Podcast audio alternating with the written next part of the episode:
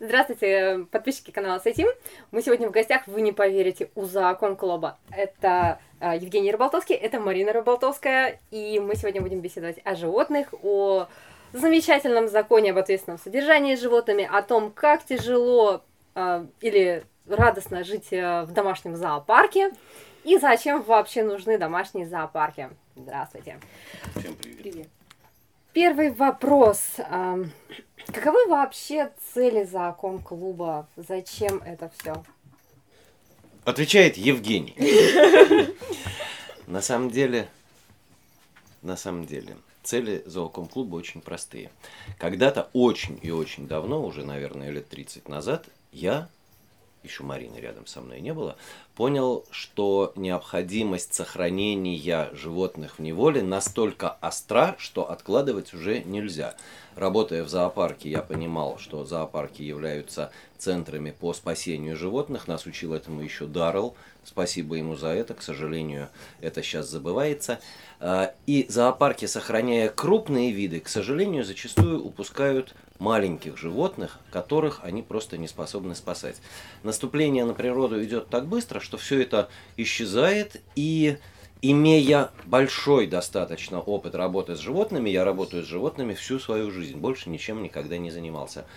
А я понял, что нужно делать зауком клуб. Марина долго меня убеждала. Я воспитывал юнатов. Марина убедила меня открыть... Э, всех. Да, открыть канал. И э, э, действительно наши друзья э, тогда поддержали это и убедили э, нас в том, помогли, убедили в том, что нужно как можно больше объяснять людям то, что происходит сейчас на планете. Не только объяснять, что происходит, это понимание очень важно. Но чтобы содержать животных, нужно иметь какие-то знания.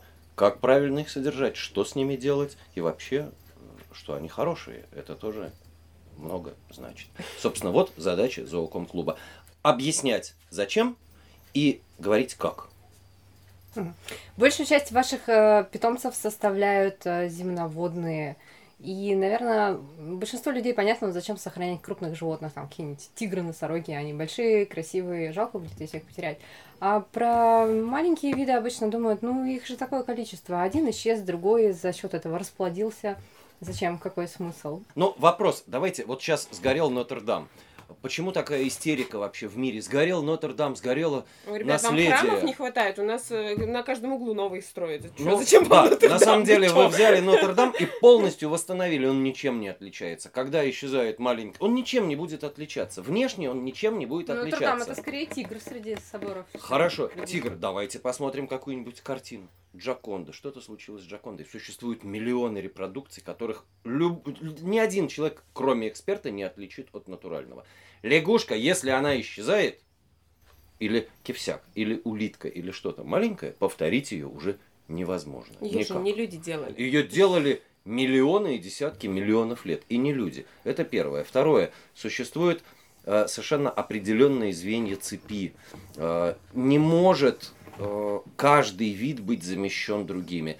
В Южной Америке, где сейчас, сейчас исчезло до 70% амфибий, заиливаются ручьи, потому что нету головастиков, которые едят э, детрит. детрит в этих ручьях. Ручьи начинают заиливаться, джунгли меняются, формация меняется, потому что исчезли лягушечки. Да и потом ну, биоразнообразие а, обеспечивает равновесие. Ну, и, собственно говоря, ну не мы это создавали. Нет, мы Почему? можем жить среди асфальта, бетона и стекла. И с голубями. Будет, с наверное, голубями. Ничего. ничего не будет, ничего, наверное, не произойдет. Будут воробьи, голуби, будут дождевые червяки, плантации сои вокруг.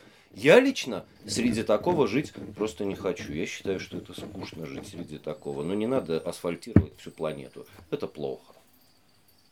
Мы не знаем тоже, чем это для нас обернется завтра. Мы же делаем, не знаем, что мы делаем.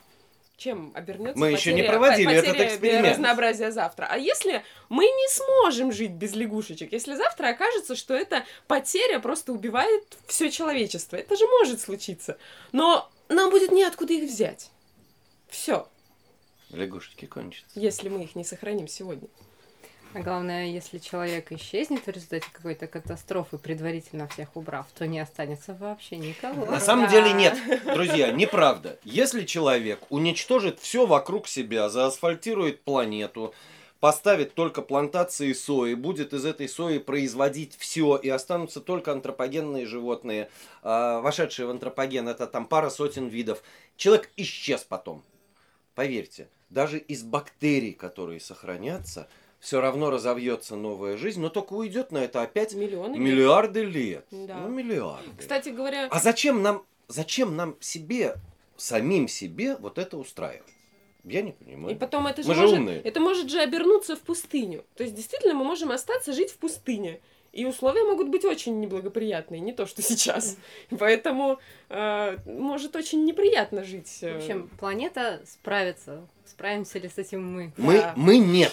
Ребята, это все для нас, не для планеты.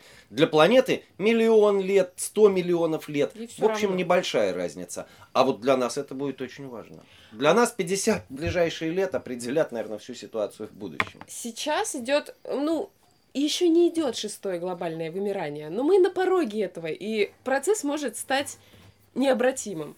А, И Оно на уже идет, но процесс еще не стал Да, на необратим. восстановление э, биоразнообразия после каждого из вымираний всегда уходили миллионы лет. То есть, если, если все-таки глобальное вымирание случится, неконтролируемое, то ни наши дети, ни наши внуки, может быть, ни вообще человечество не увидит планету в нормальном живом виде. Будут ящероподобные. Дел- дело не в том, друзья.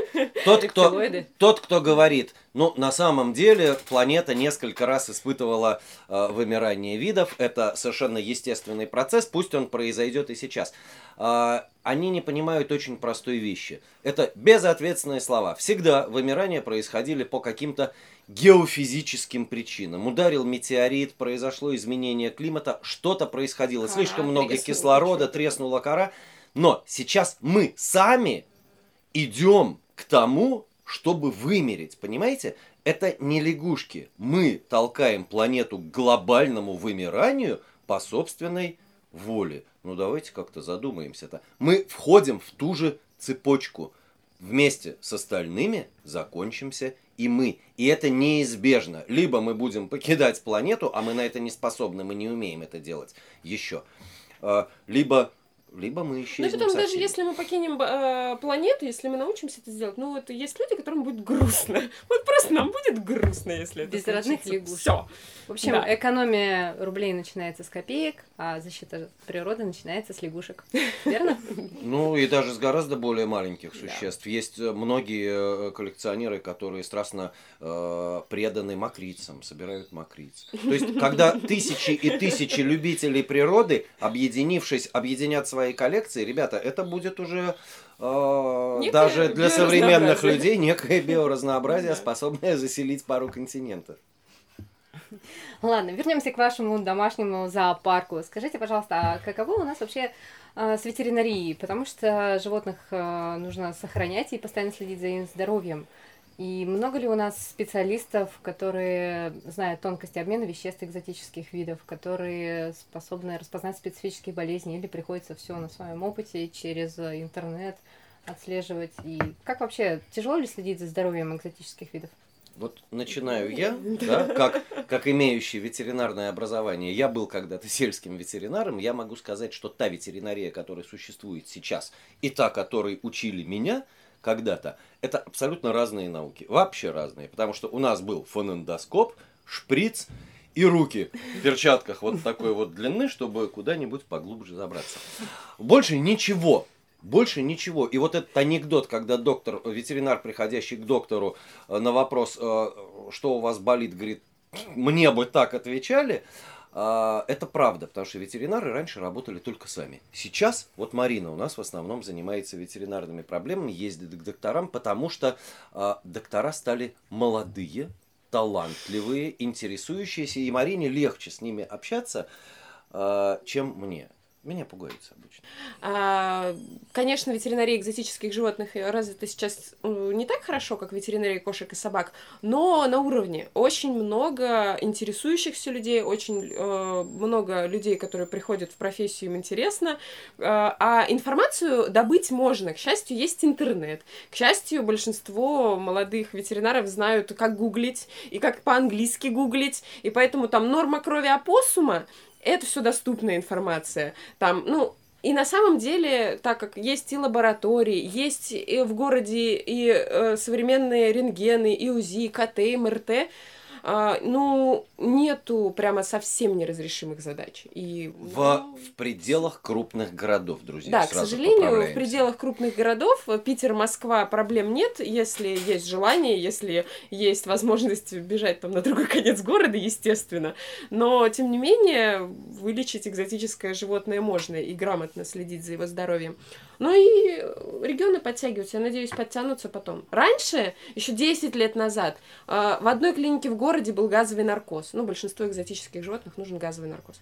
А сейчас у нас вот здесь, вот в нашей, простите, почти деревне, мы ездим в основном в клинику по базовым вопросам в 15 минутах отсюда. Газовый наркоз там есть, УЗИ там хороший есть, рентген там прекрасный есть, специалист, который нас с игрункой примет, э, есть. И даже... На самом деле ситуация вот какая. Появилось огромное количество молодых, талантливых и очень интересующихся ветеринарных врачей. И когда ты попадаешь к ним и говоришь, ребята, мы знаем ряд клиник, где они просто есть такие врачи. Даже не будучи специалистами по экзотике, они тут же лезут в интернет, находят статьи на английском языке, на русском нету. Тут же читают, тут же говорят, ага, понятно. И дальше мы начинаем работать по ветеринарной статье на английской, которая у нас на мониторе. Поэтому, да, возможно. И плюс, э, к счастью, экзотические животные при правильном содержании не так уж часто и болеют. У них основная проблема...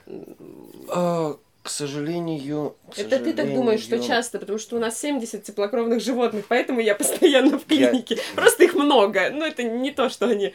Видел бы ты, как да. люди с крысами бегают, как... Под... вот они часто болеют. По два раза в неделю мы обязательно бываем у ветеринаров, с кем-нибудь всегда что-то происходит. Тут ничего не сделаешь, если мы действительно берем э, два класса школьников или три класса школьников, два раза в неделю кто-нибудь будет болеть обязательно. Или одним, или другим. Мы предпочитаем ну, сходить равно. к доктору. У нас есть некоторые сурикаты, которые кроме прививок никогда не получали. Это большая часть сурикат, согласись. Кроме как прививок, никаких больше контактов с докторами. Все шикарно. Так, ну а к вопросу вообще, насколько комфортно жить при зоопарке? Вы вообще можете куда-нибудь вдвоем в отпуск уехать и э. оставиться? Обычно нет. А очередь обычно все Ну, у нас, э, надо сказать, что у нас длинных отпусков не бывает. У нас максимум неделя. Вот так. К вопросу не знаю, что делать. о том, работать на себя или работать на животных, или работать на дядю. Все-таки лучше на дядю. Там ну, да, когда люди нам говорят, ой, как вам хорошо, вы сами себе хозяева, они не понимают того, что мы себе вообще не хозяева. Ни ночью, ни днем, никогда. Мы стараемся иногда быть себе хозяевами, устраивать изредка выходные, время от времени отпускать друг друга куда-то съездить. Марина ездит к родственникам в Европу частенько на два, на три дня. Я на рыбалку куда-то выбираюсь. Но вдвоем мы больше, чем на два дня уехать не можем, несмотря на то, что прилагаем к этому массу усилий и при, притягиваем друзей и помощников на эти дни. Но два дня это максимум. Ну, иногда бывает четыре, ладно. Ну, я не знаю. Я уже забыл, когда такое бывало. Это да. Раз в год, там, может быть, раз в два. И финансы, наверное, так. Um... Финансы? А что это такое? Финансы это, это я могу сказать. А это то, что финанс... я ветеринарке оставляю? Финансы это то, что... Нет, это то, что... Это виноград, это что тут у нас? Виноград, киви, хурма, э, там бесконечно. Это корма 20 наименований всегда. Это вот это что финансы. Чтоб я так жила. А, можно мне ящик винограда и хурмы? Ну, ящик, ящик скромно. в клетку? Я готова жить с дикобразами, а на самом, на самом деле у нас через человека, приходящего к нам, просятся в клетку и говорят, что мы бы жили у вас с удовольствием, потому что у вас тепло, у вас чисто, сухо, а кормят так, как я не ел никогда. Но э, если, если говорить правду, абсолютное большинство любых живых существ, я не говорю только про людей, я говорю про любые живые существа, абсолютное большинство живых существ в подобных условиях довольствуются тем, что есть. Человеку, если еще включить телевизор и интернет, и время от времени приводить подругу или друга, он тоже никуда от нас не уйдет. Но мы людей стараемся не приваживать. Да, это, наверное, к вопросу о том, что выпустите животных на волю. Зачем? Если тут хурма, виноград и тепло. Да, я смотрела лекцию, э, а нет, не лекцию Дробышевского, а его беседу с этим, с Гоблином.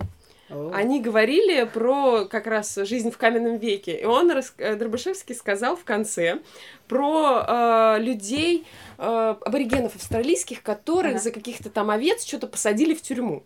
Это на минуточку были не животные, это были люди. Свобода это весьма абстрактное человеческое понятие. А они а отказались уходить. Они, они знали, знали, что их что ждет такое там. Свобода. Но тем не менее, они сказали: «А, это же такой шикарный дом, нас посадили каменный, ни, ни хищников, не течет, ни ветра. Тепло, Три раза еда. в день кормят, можно нам остаться? И не надо жрать муравьев. Да, да. Почему-то все думают, что животные чем-то отличаются в этом плане. Наверное, это думают те, кто привык на диване сидеть и рассуждать очень гипотетически. Потому что Потому что если вам придется действительно выживать по-настоящему в той самой дикой природе, вряд ли вы останетесь так счастливы там. На самом деле, да, к вопросу, вот э, животные должны жить на воле.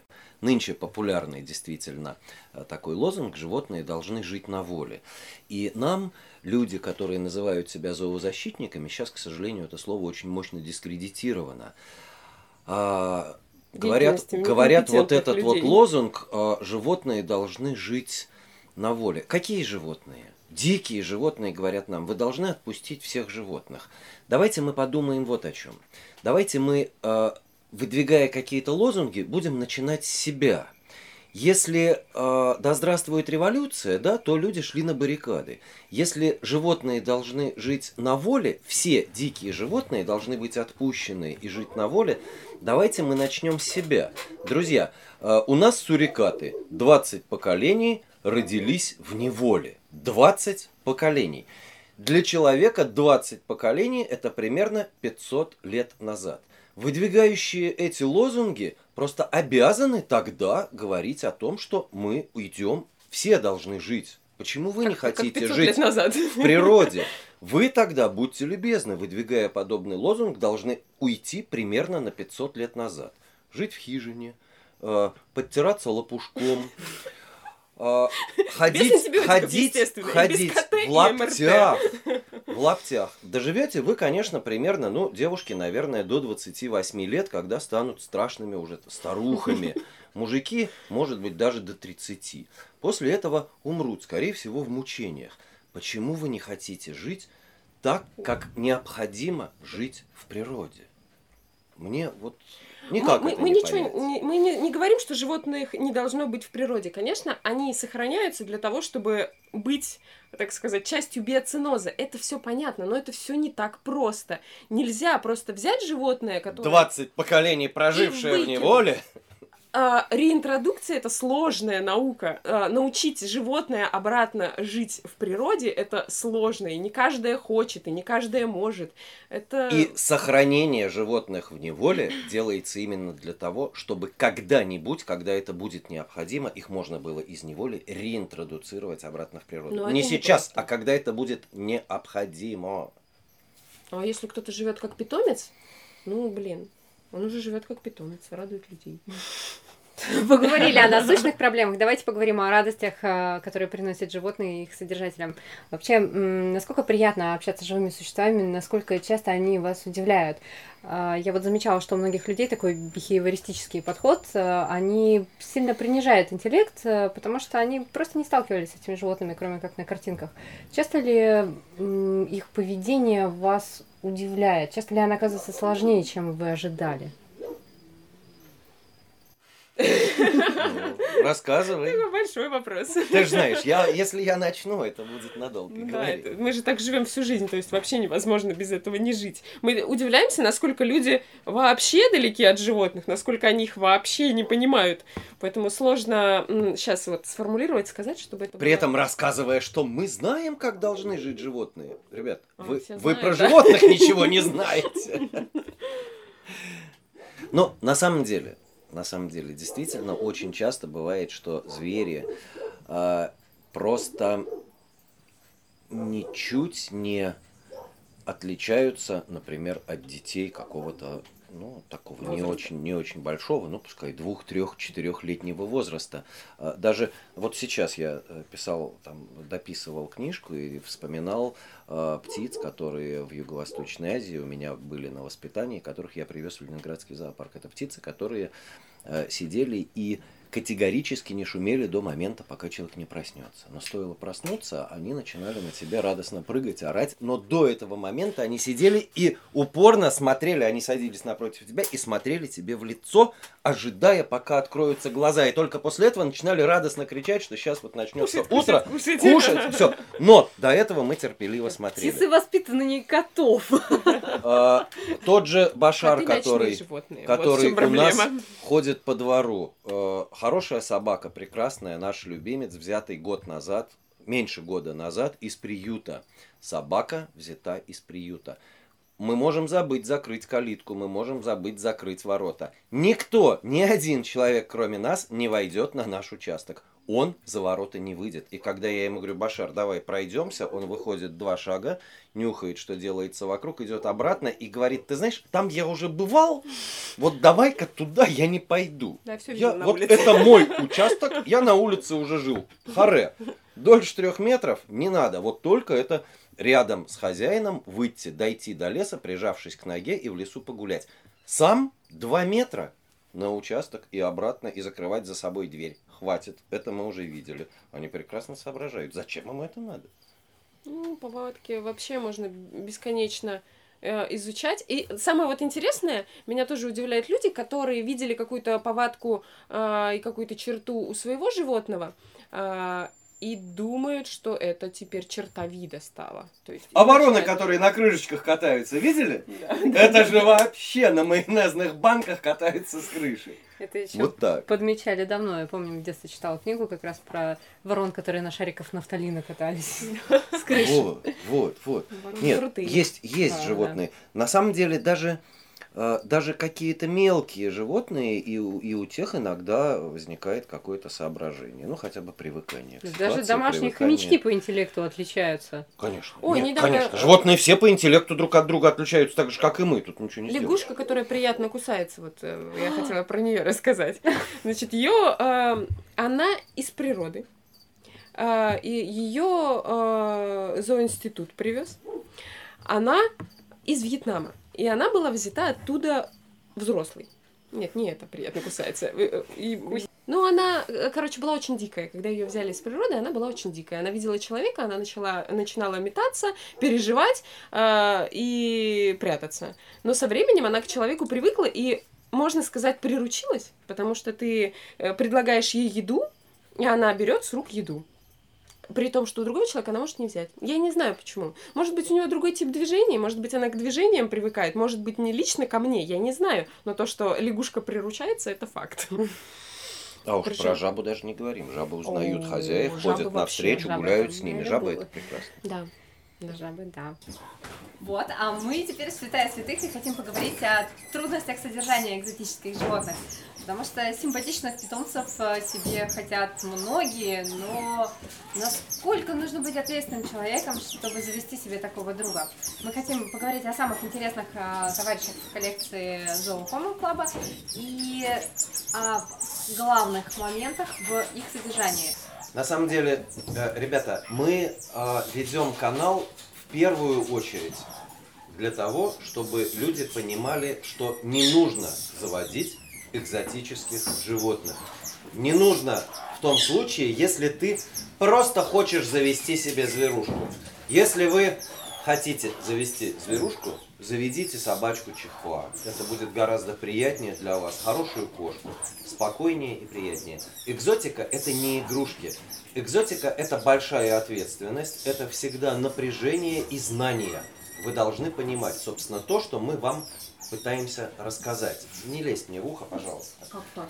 Потому что экзотические животные, которые живут 5, 6, 20 поколений с человеком, они все-таки еще не очень приспособлены к нашим условиям. И мы должны им это создавать. Итак, сурикат, которого мы сейчас видим, сейчас является одним из самых популярных, самых известных домашних животных. И, собственно, уже признан домашним животным, даже те же ветеринары признают сурикатов пэтами, потому что сурикатов много держат. И сурикаты, наверное, э, благодаря своему доброжелательному, в основном, нраву и правильному отношению к ним, становятся настоящими друзьями семьи. Но, опять же, для того, чтобы сурикат жил в доме, нужно очень и очень много знать. Нужно правильно его кормить. Это не собачья корма. Это разнообразное меню, это фрукты, овощи. Вот обезьяны у нас веселятся. Тараканы. А, Это различные тараканы. Много что нужно для кормления суриката. И очень важно это социальное поведение правильное. Потому что помните, что сурикат в вашем доме это всегда зверь, защищающий вас, защищающий свою стаю. И гости это всегда будут проблема, потому что если мы сейчас выпустим, к примеру, сурикатов, которые у нас взрослые живут здесь, они нападут на гостей, защищая и спасая нас. Поэтому с каждыми животными есть свои проблемы. Да, Масянь? С тобой тоже есть проблемы, надо гулять, надо понимать, что Витаминочки такое. и кормление очень. Не очень важны для сурикатов. Они рахитят. А, Не будем много говорить о конкретном содержании, рассказывая там, проводя курсы по содержанию сурикат. Но у каждого есть свои А как у них нюансы. с питанием? Много сложностей? А, ну, Для нас уже нет. 12-15 разнообразных кормов ежедневно они получают. Фрукты, овощи, белковые корма, мясо, э, подкормки, витамины, вот это все достаточно разнообразно. Мы, у нас не зря очень много разных фруктов и овощей. Ну, про ветеринарные проблемы вы сказали, что вроде не так остро стоят. Решаем, да. Хорошо. Следующий. Кого выбираем следующего? Обезьяна Ну вот смотрите, Мася. Очень многие хотят обезьянок. Дело в том, что а, в интернете гуляют ролики, где милые-милые добрые обезьянки а, делают что-нибудь хорошее, приятное и могут даже и банку пива тебе принести. Так вот, ребята, не верьте, обезьяны это самые опасные, это смертельно опасные животные. Все обезьяны крупнее Саймири, и то, если Саймири плохо воспитан и вас не любит, даже с такой небольшой обезьянкой у вас будут очень серьезные проблемы. Так вот, все обезьяны крупнее Саймири смертельно опасны. И я не шучу, я вам как специалист, работавший всю жизнь с животными, это заявляю ответственно. Способна сонную артерию перегрызть? А, Любая обезьяна весом свыше килограмма полутора-двух способна лишить вас глаза, порвать вам сухожилия на руках, порвать вам вены, артерии. Действительно, это так. И располосовать лицо так, что ни один нормальный хирург не зашьет. Поэтому для дома это только игрунки. Игрунки, тамарины, ну, саймири максимум. А обезьяны поодиночке хорошо живут? Обезьяны поодиночке живут хорошо, хозяева с ними живут плохо. Вот в чем, вот в чем дело. И с обезьянами э, бывают исключения. Много нам говорят, а вот у моего знакомого много лет жила обезьяна, и жили они душа в душу. Я могу сказать, у меня за время моей работы многократно бывали обезьяны, которые меня очень любили, были абсолютно верны, преданы, но они ненавидели всех остальных. И подойти ко мне, когда я общался с обезьяной, было невозможно. Человек мог оказаться искалеченным. Даже Марина с этим сталкивалась, когда самки обезьян, любящие меня вот насмерть, кидаются на любого человека, который ко мне пытается подойти. Хватит. Это очень опасные существа. Не заводите обезьян никогда. Кроме мелких видов, которые, кроме всего, еще и очень давно используются как лабораторные животные, как домашние животные, приспособились к нашим домашним условиям и прекрасно себя в них чувствуют. Им хорошо, действительно жить рядом с нами в домах. И главное, что нужно знать, работая с любыми экзотическими животными, это то, что хорошее отношение и хорошее понимание психологии животного и биологии животного ведет к тому, что звери относятся к себе хорошо. Не думайте, что посмотрев по телевизору в мире животных, вы стали профессионалом. Мне кажется, большое количество литературы, это умение, это опыт.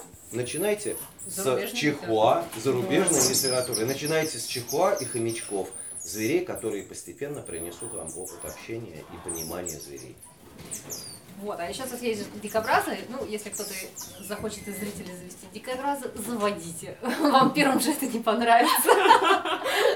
Ну, ну вот, мы видим, что дикобразы достаточно спокойные. И там еще есть лисички. Вот лисичек очень много кто хочет завести. У вас симпатичные феники. Как у них? Насколько тяжело? Во-первых, как лисички живут поодиночке? Можно ли завести одного феника?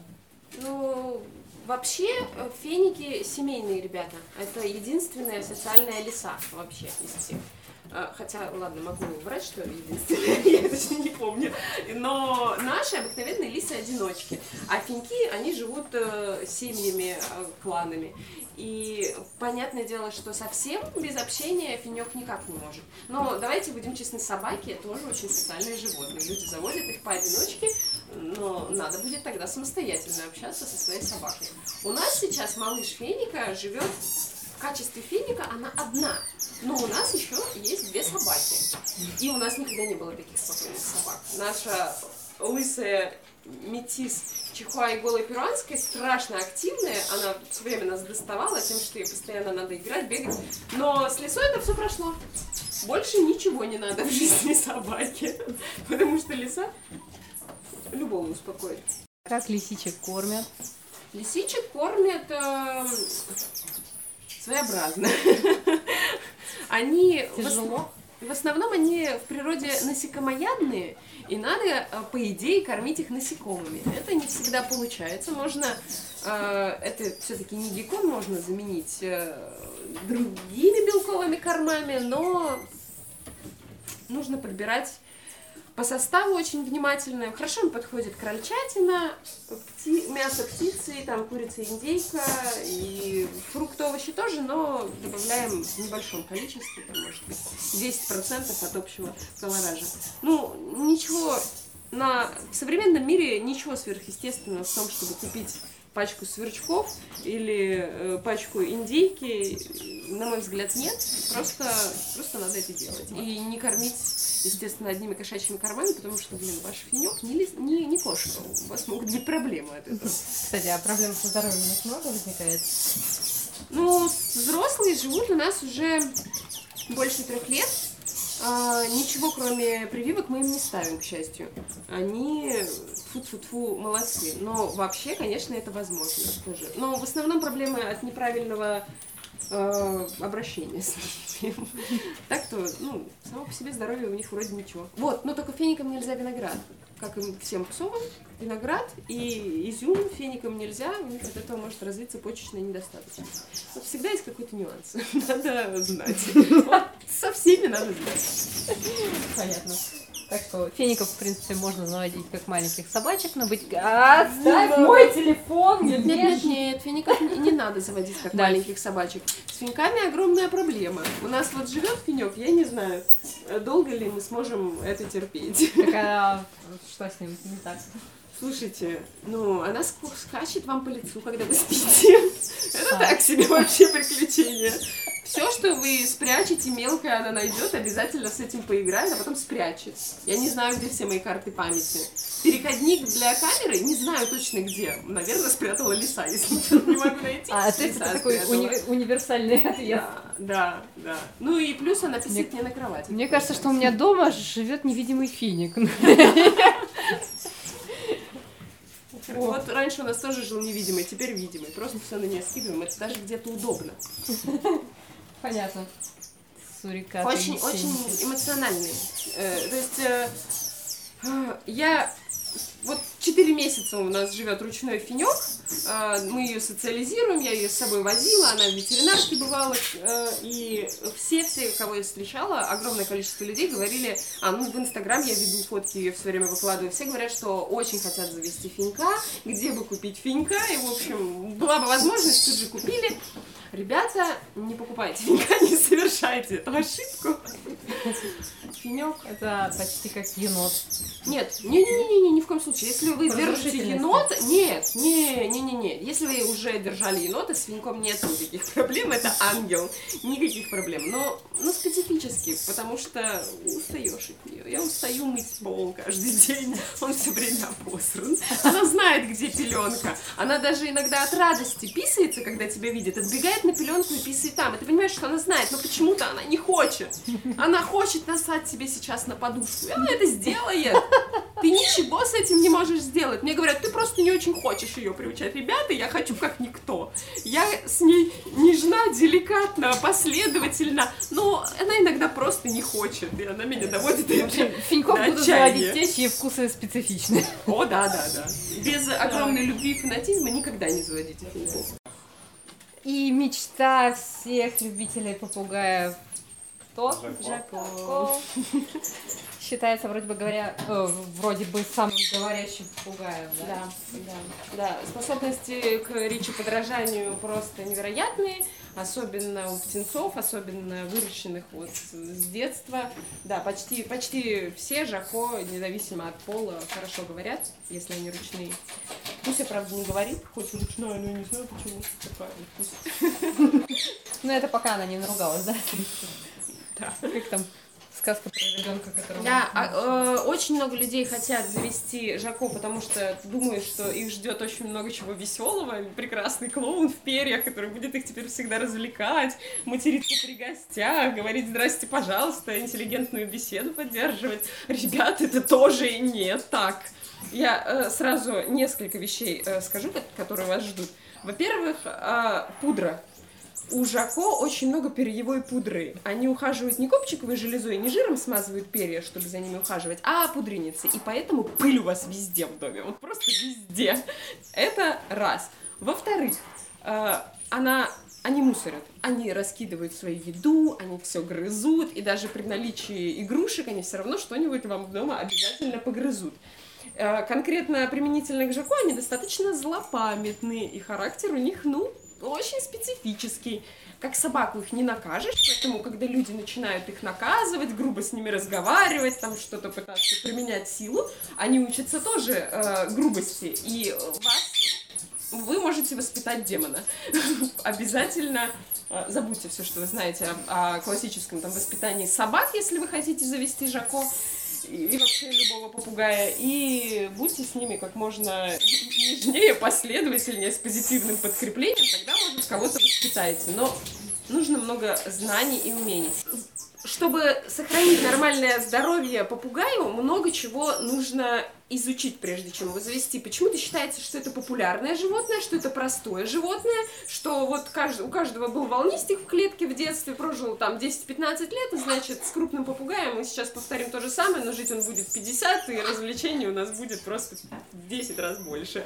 Но это не так. Знания от вас потребуется в 10 раз больше, потому что в действительности крупный попугай — это серьезное экзотическое животное. На мой взгляд, содержание его сложнее и ответственнее, чем суриката я не знаю, почему в общественном сознании это не так. А, поэтому и рационы надо изучить, а, и желательно все эти очистители воздуха, увлажнители приобрести. Огромную клетку, больше, чем мы посоветуют на птичьем рынке и в зоомагазине, огромную, чтобы перелетывать там хотя бы с жердочки на жердочку. Полеты обязательно. Иначе респираторная система очень уязвимая, мы болеем, мы умираем, мы живем далеко, не 50 лет. Микоза у них? Да, да, очень распространены микозы. Кстати, особенно у жаков. Вот просто любой чих, любая проблема, оп, аспергиллез. Ну, вообще, насколько я знаю, что большие попугаи, у них э, могут быть проблемы с поведением. Они могут не любить кого-то из членов да, семьи. Да, очень... да, могут быть очень избирательные. Если дети рождаются, не любят вашего ребенка попугай, и все. Да, да. Ну, Потом я... ищут, куда пристроить. вообще реально очень серьезное животное. Надо 20 раз подумать. э, Жить с ним далеко не так просто. Клювы вот эти вот, на самом деле, большие. Птичка весом 300 грамм. Да, птичка весом 300 грамм может затиранить вас до полусмерти, это правда. Кормление крупного попугая это не то, что ты пошел, купил пачку корма. Даже если у вас волнистик 10 лет на ваке жил и все было зашибись, ну, это волнистик. Они э, как раз вот сухие, с зерном в Австралии питаются, все у них нормально, могут про...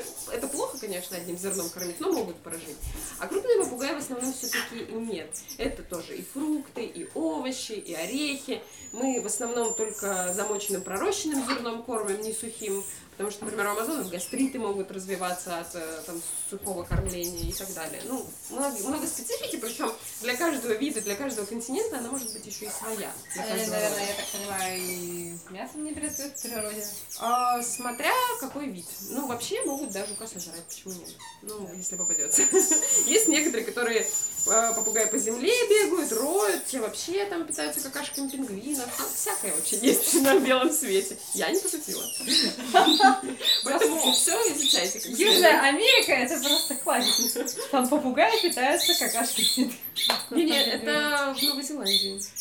Та-та-та. Вот, мы поговорили о содержании э, экзотических животных в домашних условиях. Каждый оценил, кому интересно, кому не интересно, кому сложно, кому не нужно. А, но есть еще одна проблема. У нас сейчас введен закон об ответственном обращении с животными, и не только лишь всех можно у себя дома завести. Скажите, пожалуйста, а есть ли э, вообще скольким видом он пошел на пользу, а скольким во вред, и как вы вообще оцениваете этот новый закон?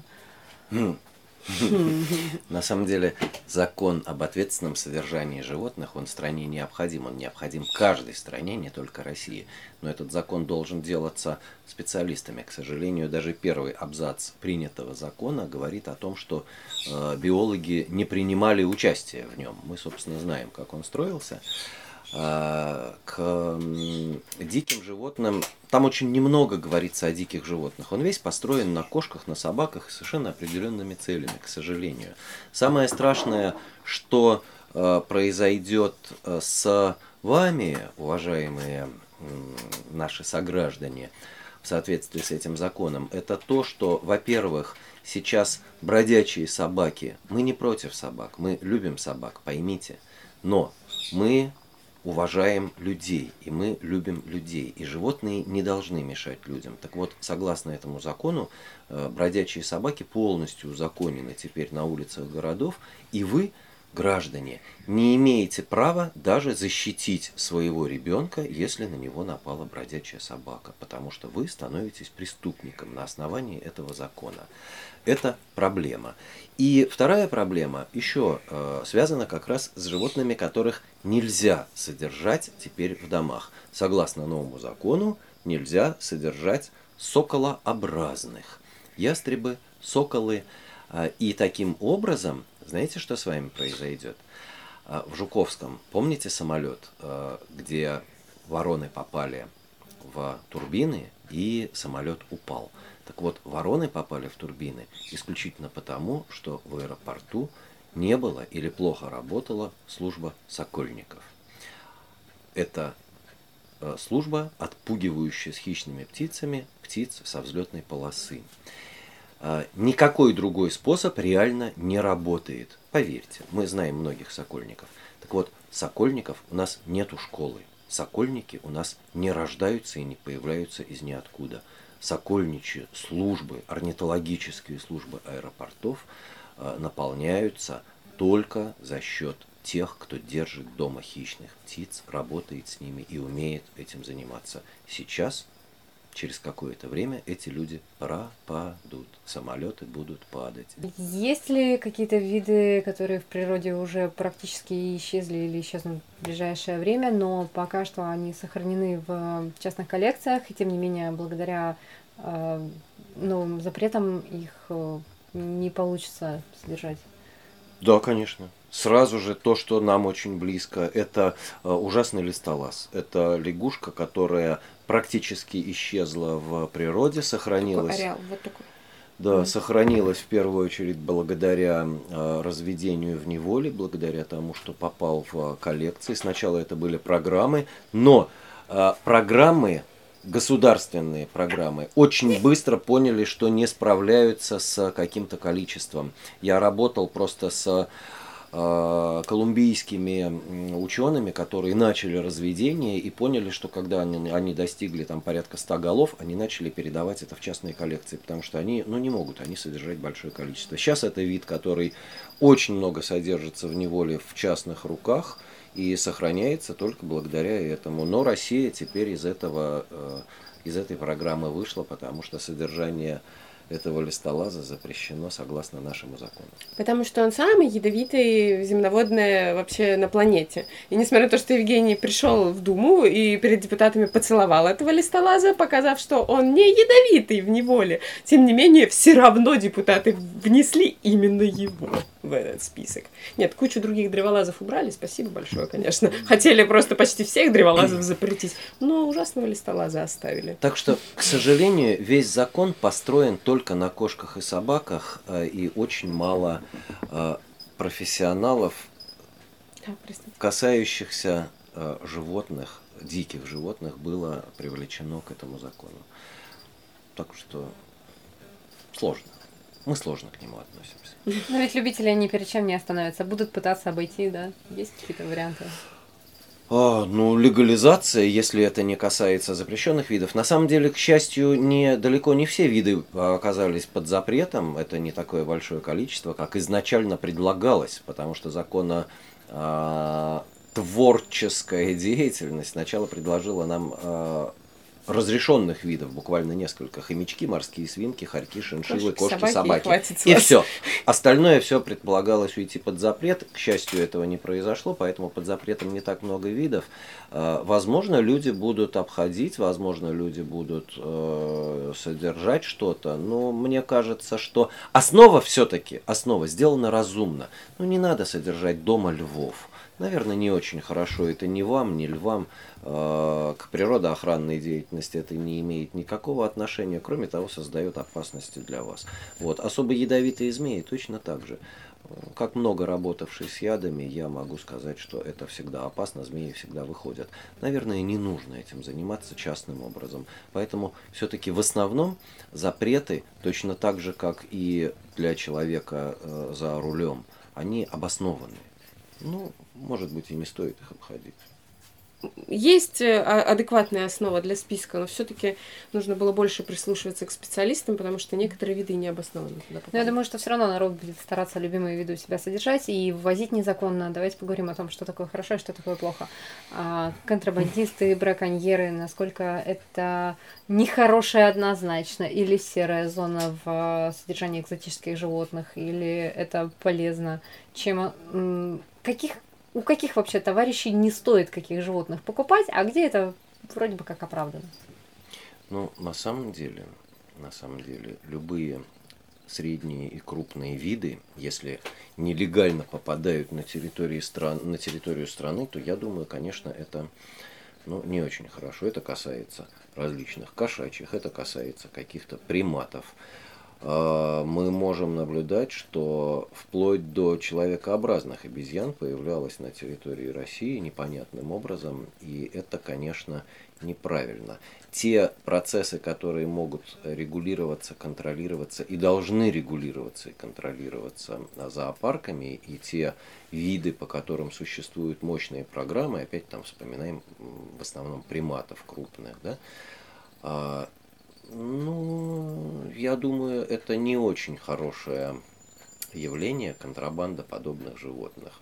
Мы иногда видим вдруг, даже просто на Авито, раньше видели такие объявления.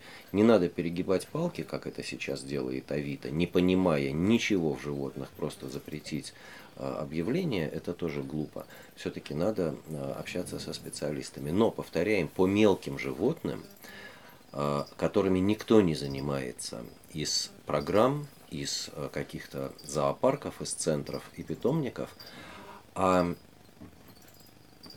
какие еще есть варианты? Э, не, нельзя оправдывать противозаконные действия с одной стороны, а с другой стороны то, что э, мы говорим все время. Э, друзья, контрабанда животных это плохо, да? И кто такой контрабандист? Это человек, который без наличия документов привез какое-то животное через границу.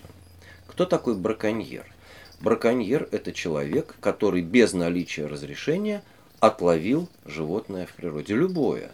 Э, паука, мокрицу, комара, лягушку. Я не говорю про слонов, тигров и леопардов. Нет, комара – это уже браконьер, у него нет разрешения. Э, вы, убивая комаров на э, водоеме, вы тоже становитесь браконьерами. Это правда. По закону это правда. Привезя из соседней страны вполне э, легальную зверушку, просто у вас нет там документов для пересечения именно границы, ну вы уже контрабандист. Вот. А теперь представим ситуацию. Э, то, что происходит последние несколько месяцев в Бразилии. Бразилия страна с уровнем очень высокого эндемизма. В Бразилии очень много животных, которые живут только там, на небольших территориях. За последние шесть месяцев в Бразилии сгорело почти 2 миллиона гектаров земли. Сожжено.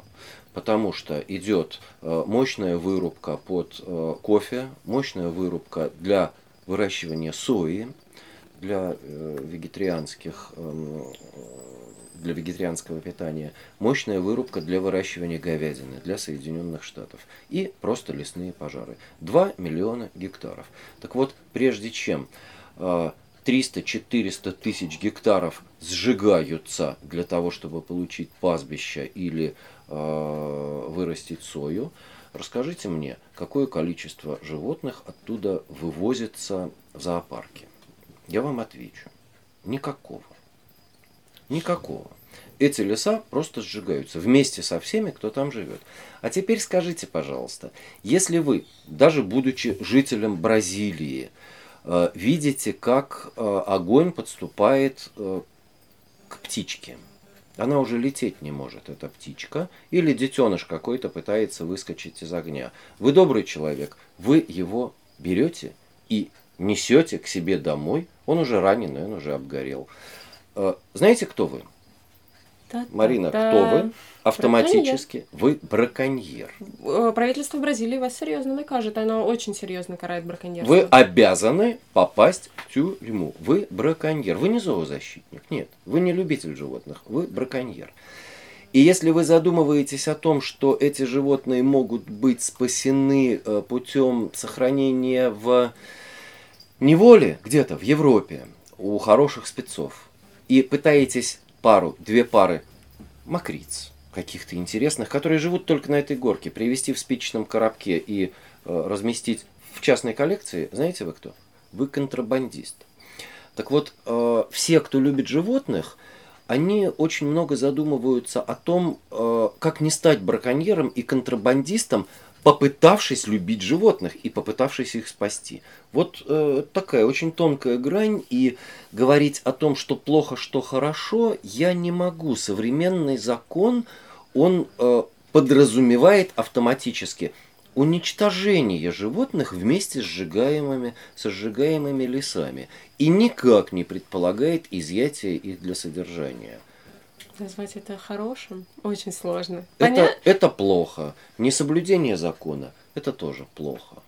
В общем... Как поступать? Каждый в этом, в своей Каждый должен решать, решать для себя, что он любит больше. Любит он больше закон или любит он больше животных, которые живьем сгорают. Они горят живыми. Я и вот еще хотела сказать по поводу контрабандистов и браконьеров. А, буквально недавно Кор- короче, очень часто приходят под э, наши ролики, ко мне в Инстаграм под фотки, рассказать, что вы вообще это же дикие животные, значит, это контрабанда, сажать таких людей надо. А, ребята, если кто-то содержит дикое животное, это не значит, что оно вчера было притащено из природы. А, огромное количество жив- животных просто поколениями живут в зоопарках, в домах и так далее. Это раз. А во-вторых, некоторые животные привозятся из природы, да, но а, некоторых животных, если они не бразильские, можно изымать из природы. Есть квоты, кто-то по квотам уток стреляет, кто-то там какаду в Австралии по квотам стреляет, а кто-то из стран разрешает э, вывозить животных кто-то разрешает официальный отлов, и поэтому даже если животное из природы, это не значит, что оно контрабандное, браконьерское и нелегальное. Может быть, у него как раз есть набор всех сопроводительных документов. Для... Это, это тоже так. Почему-то об этом многие не знают. Вот так. Не ходите, пожалуйста, в зооком клуб с комментариями о том, что не нужно держать диких животных. Спасибо большое, Евгений. Спасибо большое, Марина. А, спасибо. Всем пока.